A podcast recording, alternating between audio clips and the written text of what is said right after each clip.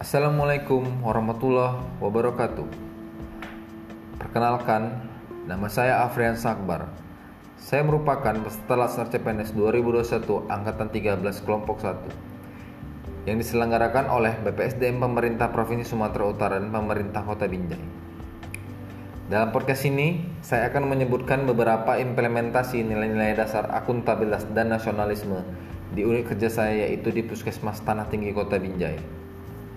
Untuk implementasi nilai-nilai dasar akuntabilitas antara lain 1. Diperlukannya absen fingerprint untuk pegawai sehingga tidak ada manipulasi jam kedatangan maupun pulang kantor. 2. Semua pegawai sudah melakukan protokol kesehatan yaitu mencuci tangan terlebih dahulu sebelum masuk ke dalam gedung puskesmas dan wajib memakai masker.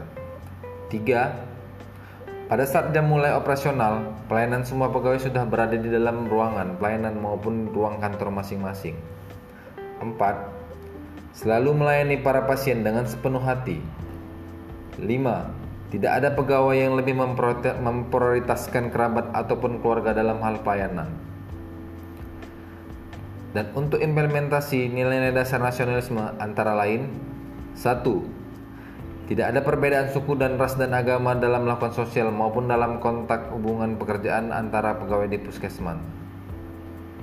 2. Selalu menghormati rekan yang sedang beribadah sesuai kepercayaan masing-masing.